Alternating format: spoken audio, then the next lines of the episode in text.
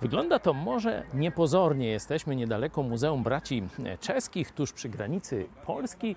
To jest latarnia. Tak mniej więcej misjonarze, którzy stąd, z Czech, przy polskiej granicy pojechali aż na daleką Grenlandię. W czasie nocy polarnej oznaczali swoje stacje emisyjne, żeby Eskimosi wiedzieli, gdzie mogą przyjść po pomoc i po prawdę Słowa Bożego, po życie wieczne dzięki Chrystusowi. Zobaczcie, jaka to jest piękna analogia do tego, co Jezus powiedział, żebyśmy my byli światłem dla niewierzącego. Tak świecić, żeby ludzi przyciągać, żeby przyszli do nas słuchać słowa o życiu wiecznym, tylko i wyłącznie w Jezusie Chrystusie.